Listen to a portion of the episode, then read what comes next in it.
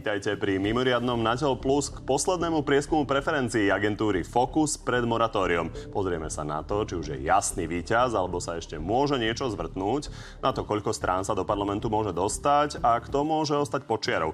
Aj na to najdôležitejšie, aké to môže priniesť alternatívy pri skladaní vlády. Všetko to rozoberieme so šéfom agentúry Focus a sociológom Martinom Slosierikom. Vítaj. Ďakujem pekne. Martin, uh, si prekvapený z tých pohybov za posledných 10 dní? Naozaj za 10 dní sa väčšinou neudeje toho toľko, niekedy ani za dva mesiace, lebo mňa tam zaujalo zo pár vecí. Áno, určite ich budeme preberať. Treba povedať, že tých 10 dní je práve tých finálových 10 dní, to znamená tesne pred samotnými voľbami a práve v tomto čase sa dajú očakávať práve výraznejšie pohyby. Konec koncov tak tomu bolo aj v roku 2020 a vo väčšine prípadov práve povedzme tie samotné výsledky volieb uh, nás všetkých troška prekvapia, lebo prirodzene dochádza k tomu definitívnemu rozhodnutiu toho voliča a ja očakávam, že predsa len ešte aj samotné voľby prinesú nejaké pohyby aj oproti týmto prieskumom. Pozrieme sa aj na tie trendy, ale poďme si najprv zosumarizovať vlastne tie základné výsledky. Takže tuto vidíme. Prvý je stále smer s 18%, ale pravda je aj to, že už nestúpa a naopak o 9 desetinie klesol. Druhé progresívne Slovensko je bez pohybu a má 16,5%, hlas má 13,7%, teda poklesol podobne ako smer o 9 desatiniek. Najväčší skok zaznamenalo Oľano, ktoré stúplo o takmer 2% a má už 8,2%. Republika klesla o 3 desatinky a má 7,7. KDH stúplo o 3 desatinky a má 6,5%. Vôbec sa nepohla SNS, ktorá má opäť 6,4. SAS poskočila o 7 desatín a má 5,8. Smerodina naopak spadla o 8 desatín a má 4,1. Demokrati jemne poskočili a majú rovné 4, no a Aliancia má 3,5 a Kotlebovci 1,7. Tak Martin, začneme tými prvými priečkami. Čo ten prieskum ukazuje? Je jasný víťaz? Myslím si, že ten víťaz nie je stále jasný. Minimálne tie rozdiely medzi prvým a druhým poradí, to znamená smerom, ktorý má 18 a, a, a progresívnym Slovenskom, ktorý Vidíme má ten vývojový 16... graf 16,6% je vlastne na úrovni 1,4 percentuálneho bodu, čo je naozaj veľmi malý rozdiel. Je to vlastne na úrovni štatistickej chyby. To znamená naozaj, predpokladám, že o to víťazstvo sa nakoniec budú byť predovšetkým tieto strany, ale možno ešte z tých dát z pozadia, čo na tomto grafe nevidieť a týka sa predovšetkým hlasu, poviem, že eh, hlas je relatívne často zvaženou stranou práve medzi takými tými nerozhodnutými respondentmi, že stále by som ani hlas nevyl, úplne nevylučoval jednoducho z toho, z toho celkového súboja. Tak poďme ale sa vrátiť ešte vyslovene k tým trom stranám stranám. Čo smer? Keď sa pozrieme na tú trajektóriu, 20%, 18,9, 18, je tam klesajúca tendencia. Zároveň poviem ešte ďalší údaj, ktorý z tohto grafu priamo nevidieť, ale týka sa vlastne ako keby zvyšujúceho sa celkového záujmu o účasť vo voľbách. Myslím, že preto smer čiastočne stráca, pretože ako keby sa vlastne zvyšuje percento ľudí, ktorí nám deklarujú, že prídu k voľbám, ale smer nie je schopný. Čiže smeru ostávajú voliči, len viac voličov prichádza iných strán. Presne uh-huh. tak. A zároveň uh, sa to pravdepodobne do istej miery môže týkať aj republiky, dokonca myslím si, že aj hlasu. To znamená, že skôr rastú alebo tú pozíciu si udržujú stredopravé strany. Poďme postupne stranu po strane. Keď sa pozrieme na progresívne Slovensko, tak tam to vyzerá, že oni už dosiahli nejaký vrchol a je tam stagnácia? Uh, zatiaľ, z hľadiska vlastne, tak povediať, z tých rozhodnutých, ale opäť od, obrátim sa na tých nerozhodnutých a na tú časť ľudí, ktorí hovoria, že k tým voľbám chcú ísť. Ona sa mimochodom dosť výrazne zmenšila. Uh, v auguste bola na úrovni 12%, keď si to pamätám. Pred desiatimi dňami bola vlastne na úrovni 8% a dnes je vlastne na úrovni len 3 až 4%. To znamená, že naozaj vlastne aj tá masa ľudí, ktorá deklaruje v tých prieskumoch, že nevie, koho bude voliť, sa postupne znižuje, ale stále medzi tými nerozhodnutými aj pozícia progresívneho Slovenska je celkom zaujímavá. A keby si si mal typnúť teda, kto vyhrá z týchto dvoch strán voľby, tak pravdepodobnejšie smer? Ja mám pocit, že uh, je to pravdepodobnejšie pre smer práve preto, že uh, uh, teda očakávam, že čas voličov bude zachraňovať iné stredopravé strany uh, nad 5-percentnou hranicou a preto si myslím, že progresívne Slovensko práve... Progresívcom ešte ubudne. A čo sa týka Smeru, tak uh, môže Smer ešte nejako prekvapiť a byť vysoko nad 20 uh, Na 20% myslím si, že stále môže byť a to v prípade, uh, a to teda narážam, že stále nás čakajú ešte možno na nejakých iných televíziách ďalšie uh, debaty. V prípade, že povedzme uh, Robert Fico viac presvedčí, uh, viac sa vyhraní povedzme uh, voči Petrovi Pelegrínimu, voči Andrejovi Dankovi, uh, voči republike, lebo to sú všetko vlastne rezervoári voličov a nemalé rezervoári voličov pre stranu Smer. No a čo hlas? Ten už má definitívne stratenú šancu vyhrať? No práve uh, tam je zaujímavé... Keď sa pozrieme na tú krivku, tak vyzerá dosť klesajúco. Je tam, je, je, tam, je tam jednoznačne klesajúci trend. Na druhej strane, ako som spomínal, v tej uh, otázke na to, že uh, okáže, chcete ísť voliť, ale teda ak neviete, tak skúste povedať aspoň stranu, ku ktorej máte najbližšie, tak tam v tom rebríčku je hlas, keď si dobre pamätám, na prvom mieste. Čiže je naozaj otázne, či sa im podarí, tak povediať, skonvertovať týchto uh, nie veľmi pevne presvedčených uh, voličov na, na svoju stranu. Vieš si predstaviť, že by sa to ešte otočilo? Že by hlas poskočil? No, uh, pravdepodobne nie tak, aby uh, v tých voľbách uh, zvíťazil. Poďme na Igora Matoviča, ten je vlastne najväčším prekvapením toho prieskumu. On teda momentálne to nevyzerá na výhru ako v posledných voľbách, ale vyzerá to jednoznačne na razantný finish. Áno, jednoznačne. Konec koncov na tom grafe to vidieť, že dlhé mesiace sa v podstate nič zásadne nedialo. Minimálne teda od toho júna sme stále merali mm, preferencie na úrovni 6% a teraz vlastne v posledných desiatich dňoch. V tam... bol na štyroch, keď a, sa a rozdelili áno, s Eduardom Hegerom. Áno, vtedy boli demokrati podobne vlastne, myslím, že dokonca e, atakovali tú 5-percentnú úroveň. E, čiže je tam naozaj že výrazný nástup. E, teraz samozrejme môžeme si klasť otázku, že čím to môže byť spôsobené tú jednu vec, ktorú my sme v predchádzajúcom prieskume nezachytili a teraz sme už zachytili, je ten konflikt, ktorý mal Igor Matovič s s pánom Kaliňákom, čiže to je jedna vec. Čiže povedal by si, že s istotou ten konflikt s Robertom Kaliňákom má nejaký podiel na tom, že Igor Matovič tak narastol? Nejaký podiel určite áno a čiastočne, keďže dáta sme zberali od e, piatku, od minulého piatku do dnešného rána. E, pravdepodobne, nie pravdepodobne, ale určite sme zachytili vlastne aj posledné e, nejaké vymedzenie sa alebo vyhranenie sa Igora Matoviča proti Richardovi Sulíkovi. Samozrejme už aj nejakú časť práve tých záverečných debat. Predpokladám, že toto všetko sú vlastne efekty, ktoré spôsobili tento skok, dá sa povedať. Vidíš nejaký strop pre Igora Matoviča? Myslím si, že ten strop sa môže pohybovať niekde okolo 10%. Lebo on má osobnú pomerne veľkú nedôveryhodnosť. Mm, má. A tam si treba uvedomiť, že tá nedôveryhodnosť, ale naopak, keď to dám na dôveru, ktorá sa pohybuje, ak si dobre pamätám, okolo 8%, sa týka vlastne celej populácie. Preferencie sa vždy týkajú samozrejme len ľudí, ktorí chcú ísť voliť. Čiže de facto nie úplne, ale do istej miery by to ako keby korešpondovalo. Je zasa pravda, že tá dôveryhodnosť Igora Matoviča je z veľkej časti vlastne tvorená len elektorátom Olano, respektíve za ľudí, prípadne voličov Kresťanskej únie, ale dôvera v iných elektorátoch je relatívne nízka. Čiže chceš tým povedať, že tí ľudia, čo ho neznášajú, tak mnohí ostanú doma a vlastne potom tým pádom alebo, stúpajú tie preferencie percentuálne. Alebo budú voliť iné strany. Keď sa pozrieme na republiku, tak e, tá vyzerá, že je na takej síce veľmi pomalej, ale, ale... zostupnej trajektórii. Jednoznačne to, jednoznačne to vidieť. Vlastne je to každým mesiacom o pár desatí menej. Čiže opäť, keď to porovnáme s jarou tohto roku, kedy atakovali vlastne 10%, tak dnes sa pohybujú vlastne na úrovni okolo, okolo 8%. Tam boli tiež isté veci, ktoré sa týkali možno spochybnenia, povedal by som, že autentickosti lídra pána, pána Ohríka, myslím jeho mladosti a tá história kedy, kedy, tá história v SDKU, kedy sa celkom neprofiloval, povedal by som ako antisystémový politik. To mohlo byť pre časť tých voličov prekvapením, ale treba povedať, že jasné, v prostredí alebo v tom priestore politickom, kde sa pohybuje, má aj silných konkurentov v zmysle minimálne teda Roberta Fica, ktorý taktiež vlastne sa uchádza o čas toho elektorátu. Vieš si predstaviť, že toto sa ešte môže otočiť a že republika vystúpa povedzme k 10%?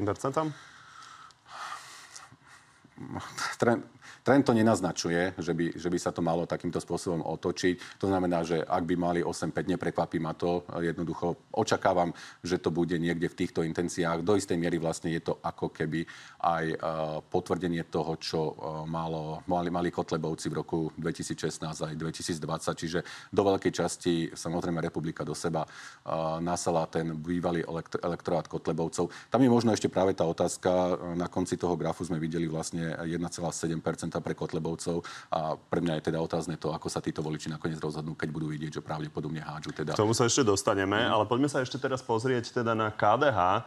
To sa dostávame už do takej naozaj zóny ohrozenia. KDH vidíme, že má teda 6,5%, má dlhšie cez 6%, ale oni zase vedia zo skúsenosti, že vo volebný deň to nemusí stačiť. Mm-hmm. Bude to stačiť na 5%? Je to, je to tesné, musím povedať, podľa môjho názoru. Opäť 2016-2020 veľmi podobné výsledky, i keď si pamätám, že v tom poslednom roku 2020 oni naozaj klesli na hranicu zveliteľnosti, dokonca myslím, že v našom, našom prieskume boli na úrovni 4,9%, čiže tá pozícia sa zdá o čosi lepšia.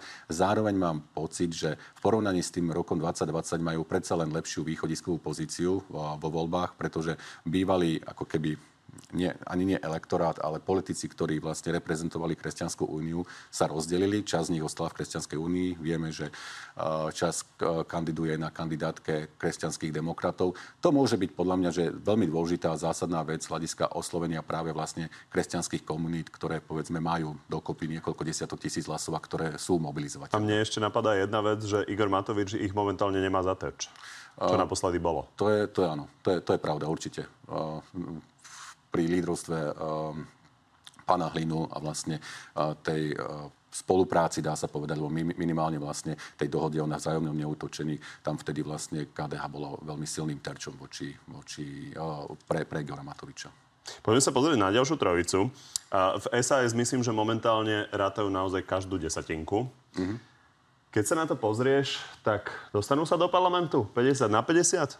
Uh, je to samozrejme 50 na 50. I keď ten trend je zaujímavý, že sa otočil, a to napriek tomu, čo sa udialo vlastne v tých posledných dňoch, napriek tomu obvineniu, ktoré prišlo vlastne zo strany Igora Matoviča. Ja si do, dokonca osobne myslím, keď som sa pozrel na tie dáta po dňoch, že SAS by na tom bola dokonca ešte o čosi lepšie, keby k tomuto obvineniu nedošlo. Tam tá rastová tendencia naozaj bola výrazná. V istý čas boli vlastne ako keby nad 7% aj v rámci tých preferencií. Myslím si, že tieto posledné dni uh, SAS mierne, mierne stratilo a to je práve tá otázka, že aký to bude mať dobeh. Hej? Že či, či jednoducho to bude mať ten negatívny dobeh, dobeh a bude strácať, budú strácať voličov, alebo naopak. Uh, oni dokázali, osobne si myslím, ten trend naozaj otočiť. Uh, myslím, že tu nás sa v prípade SAS práve už prejavili tie záchranárske aktivity časti stredopravých voličov, uh, ale toto ich podľa, podľa môjho názoru čiastočne zastavilo a seklo. Ešte Slovenská národná strana. Tá má istý vstup do parlamentu? Zdá sa, že potom, keď prekonali tú 5% hranicu, sa stabilne vlastne umiestňujú nad hranicou zvoliteľnosti. Dokonca nie je tam aj ani nejak, nejaká, veľ, nejaký veľmi veľký rozptyl, by som povedal, tých percent. Dostali sa vlastne v tom septembri na 6, 6 teraz to potvrdili. Ak, ak Andrej A tam Danko... neplatí to, čo pri KDH, že 6,5% nemusí stačiť? Uh, pri tom SNS v minulosti nemáme jednoducho túto, túto skúsenosť, tak zatiaľ by som povedal nie. Pri tom SNS skôr sme mali vlastne skúsenosť, keď si dobre pamätám. Teraz myslím, že to bol rok 2016, že, že e, to meranie bolo e, vždy trocha nižšie, ako keby o nejaké 1%. Ale jasné, ten elektorát je veľmi e, ako volatilný v tom zmysle, že veľmi ľahko si viem predstaviť, že by mohli voliť Roberta Fica, ak by im dal Andrej Danko k tomu dôvod. Čiže tam podľa mňa veľmi závisí aj na tom, ako Andrej Danko zvládne, povedzme, tie posledné debaty. Aj dôveryhodnosti tých jednotlivých politikov v tých stránach to ukazujú. Ano. Naozaj iba dôvera Andreja Danka v prípade voličov Smeru a naopak Roberta Fica ano. v prípade voličov SNS je pomerne vysoká. Ale poďme teraz k Borisovi Kolárovi. Tam to vyzerá ako tobogán smerom dole úplne. Mm, mm. Je, je to uh, jednoznačne vidieť. Dokonca si myslím, že dokážeme identifikovať aj dôvod uh, toho pádu. A to sú jednoducho tie kauzy, ktoré sa začali postupne objavovať. Bolo ich viacero. A tie kauzy, konec koncov, dneska sa objavilo ďalšie video, ak som si dobre uh, všimol. Uh, Zoroslava Kolára, áno, Zoroslava, ktorý presne. sa vyjadruje priamo k Borisovi Kolárovi. Borisovi Kolárovi. Uh, zjavne toto, ten elektorát uh, uh, sme rodina zmenšuje. Uh, tí voliči e, odchádzajú. Dokonca si myslím, že do istej miery môžu byť práve rezervoárom aj pre Olano, pretože ak niekde nebol e, nejaký taký antagonistický vzťah tých lídrov, nazvem to až takto, ako osobný, osobného charakteru, tak to nebolo medzi e, Igorom Matovičom a pánom Kolárom. To znamená, tu si kľud neviem predstaviť, že práve toto môže byť ešte istým spôsobom aj rezervoár hlasov pre Olano. Martin, keď niekto padne pár dní pred voľbami z 5% na 4%, Veľmi Môže často. sa ešte dostať do parlamentu? Pozral som sa na tie dáta aj z minulosti. Nie je to veľmi častý trend. Sú to fakt, že jednotlivé, veľmi jednotlivé prípady a vo väčšine prípadov, ak je tá krivka klesajúca, tak potom tie voľby to zvyknú potvrdiť. No, poďme sa ešte pozrieť na demokratov. Tých vidíme vlastne v tom prieskume preferencií medzi stranami, ktoré sa síce teda zatiaľ nedostanú. Na druhej strane oni jemne poskočili. Nie je to žiadny razantný trend, ale na druhej strane pomaličky stúpajú.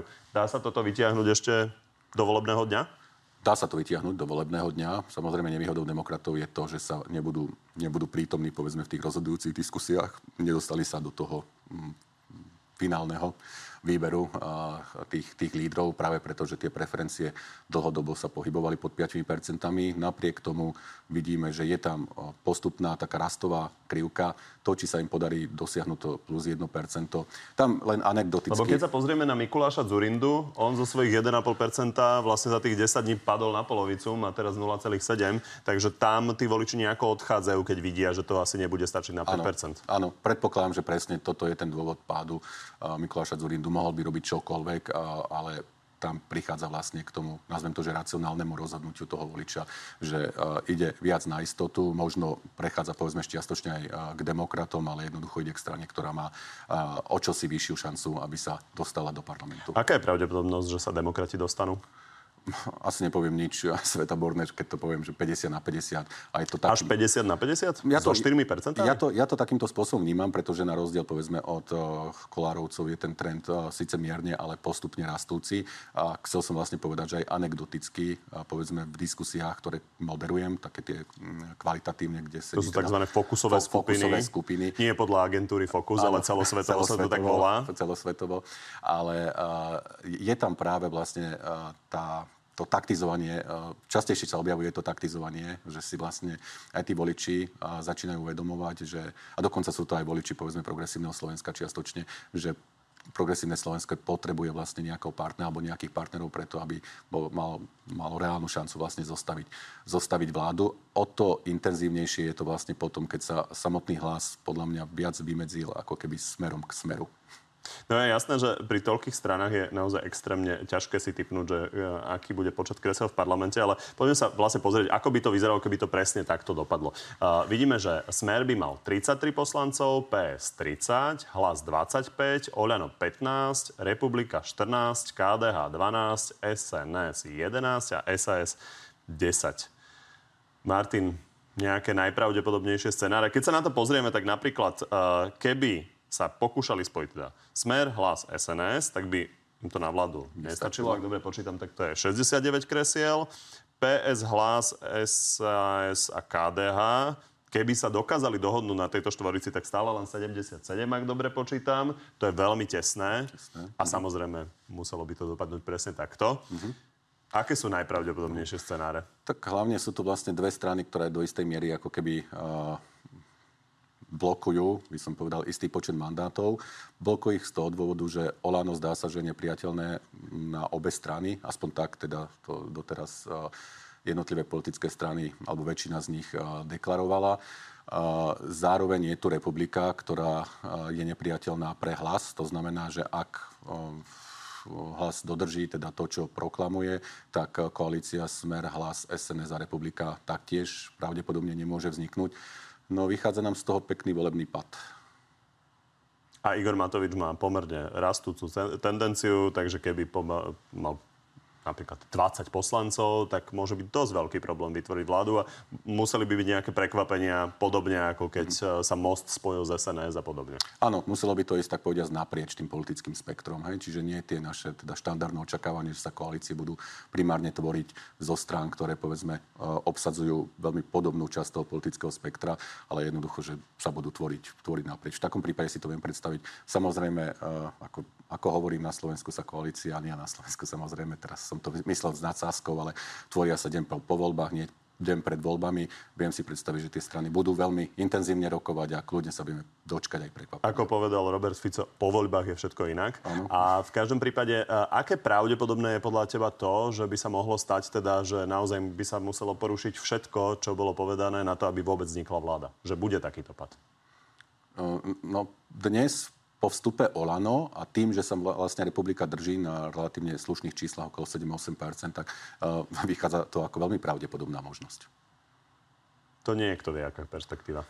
No, to je perspektíva nových volieb. O pár mesiacov. Áno. Ktoré by ešte splynuli možno aj s prezidentskými voľbami.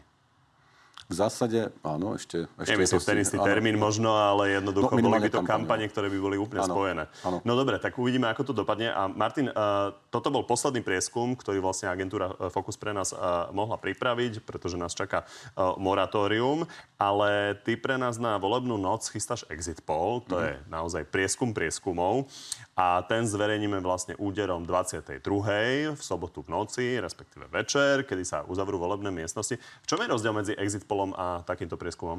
No, hlavný rozdiel je v tom, že toto, alebo tento prieskum, ktorý sme práve vlastne videli, je stále len deklaráciou zámeru voliť určitú stranu. Samozrejme, odohráva sa obyvačkách alebo ja neviem, miestach, eh, kde sa eh, náš anketár stretne s tým respondentom. Čiže ono to vyzerá tak, že príde teda anketár k niekomu domov a rozpráva sa o rôznych otázkach, vrátane teda týchto politických. Áno. Uh, tento to osobné nie je to, že by niekomu zatelefonoval? Toto robíme prostredníctvom osobného dopytovania. Ten anketár buď má tablet, alebo dá, má notebook. To znamená, ten dotazník je v ňom tak nahratý, nahraný a číta vlastne postupne otázky aj možnosti odpovedí a, a vlastne ten software ich zaznamenáva a ukladá sa to do nejakej Čiže nie je to z nejakej databázy. ankety na internete, nie je to ani nie, z telefonovania, je to vyslovene, že si teda sadnú takto anketár ano. s respondentom. Mm, približne 200 anketárov, ktorých je zapojených do takéhoto prieskumu. Vo väčšine prípadov takéto prieskumy robíme v rámci takého nástroja pre zaujímavosť, ktorý sa volá Omnibus, ktorý je multiklientský nástroj, to znamená áno, je tam viacero tém práve preto, aby aj ten rozhovor, aj to interviu bolo živšie. Rozumiem. No a teraz exit poll. Áno. Tam asi 200 anketárov nebude stačiť? Tam nebude stačiť 200 anketárov. Máme pripravených približne 500 anketárov, rozmiestnených po celom Slovensku tak, aby dokázali vlastne dobre zachytiť, alebo v prípade, ak Poviem to takýmto spôsobom. Ak by žiadny respondent neodmietol a bola by dodržaná metodika výberu, výberu toho respondenta, k čomu samozrejme tých našich anketárov školíme a vyškolovali. To znamená čo? Že má tam byť, ja neviem, žena po 60 Nie, nie. Vôbec uh, sociodemografické charakteristiky uh, sa v takomto prípade nepoužívajú. Používa sa v podstate nejaký výberový krok, ktorý je konštantný. To znamená, ako tí ľudia odchádzajú z tej volebnej miestnosti, tak vlastne ten anketár počíta tých ľudí, ktorí vychádzajú z toho strediska, keď to tak poviem, alebo z volebnej miestnosti. Závisí od toho, že či je tam viacero volebných miestností alebo jedna volebná miestnosť a má stanovený nejaký výberový krok a keď e, príde 1, 2, 3, 4, 5 napríklad osloví toho človeka, nerobí s ním rozhovor, e, tam vlastne e, veľmi dbáme na to, aby nám tí respondenti alebo voliči v tomto prípade, aby nemali dôvod to odmietnúť, ale odmietali čo najmenej. To znamená, dostáva v takom prípade jednu a štvorku na podložke, ktorú len sám vyplní, zloží a vhadzuje ho do krabice. Čiže ten respondent volič naozaj nepovie. Čiže také druhé voľby. Také druhé voľby, áno. Takže zatiaľ, čo pri bežnom prieskume máte rozdelené koľko? Žien po 60 alebo uh, mužov v strednom veku z stredne veľkých miest si musíte ano. vybrať podľa toho, aký máme teda celkovo uh, model uh, uh, socioekonomický na Slovensku. Tak toto je vyslovene každý piaty, každý desiatý. Ano je odchytený je a týmto odchytený. spôsobom ano. to ukáže. A čo všetko sa dozvieme z toho exit polu? Okrem toho, že teda samozrejme základné výsledky, mm. ktoré potrebujeme vedieť. Jasné. Ten exit poll je, uh, rozumiem, veľmi uh, dôležitý o tej 22. hodine vidieť uh, tie základné grafy, ale pre nás, alebo pre analytikov a ľudí, ktorí sa jednoducho zaoberajú volebným správaním, sú ešte zaujímavejšie tie ďalšie údaje, ktoré sa z toho dajú vytiahnuť. To znamená sociodemografická štruktúra voličov napríklad. To znamená, že či je niektorý elektorát viac ženský alebo viac mužský, alebo sú také vyvážené, či je niektorý elektorát skôr oslovuje skôr mladších voličov alebo naopak skôr starších, či sa vzdialenostne nejakým spôsobom napríklad lišujú, či sú rozdiely napríklad z hľadiska nejakého socioekonomického statusu, to znamená, čo tí ľudia robia. A potom veľmi dôležitá vec a veľmi zaujímavá vec. Pýtame sa samozrejme aj na to, či tí ľudia boli voliť v roku 2020 a ktorú stranu volili. A je veľmi zaujímavé samozrejme vedieť, a hlavne v prípade povedzme nových strán, že z akých elektorátov a z elektorátov, z ktorých strán vlastne tí voliči pochádzajú. Z toho vzniknú potom také tie pavúky tých presunov. Áno, áno, presne, presne tak. Budeme tam samozrejme mať aj otázku, ktorá sa týka, uh, kedy sa človek rozhodol, teda kedy sa volič rozhodol, čiže kedy urobil to definitívne, definitívne voličské rozhodnutie. Ty tu budeš s nami v sobotu v podstate celý deň v Markize, ano. pretože práve sem sa budú sústrediť všetky tie dáta vlastne z celého Slovenska, z tých 10 tisíc respondentov. Takže to bude dlhý deň. Áno, dlhý. Od a potom si sadneš ešte do štúdia a budeš to všetko od 10. s nami do noci analyzovať. Tak sa na to teším. Ďakujem, že si prišiel. Podobne sa teším. Ďakujem za pozvanie. Z dnešného Na telo plus je to všetko. Vidíme sa už čoskoro pri tej samotnej volebnej noci aj so spomínaným exit polom. Príjemný podvečer ešte.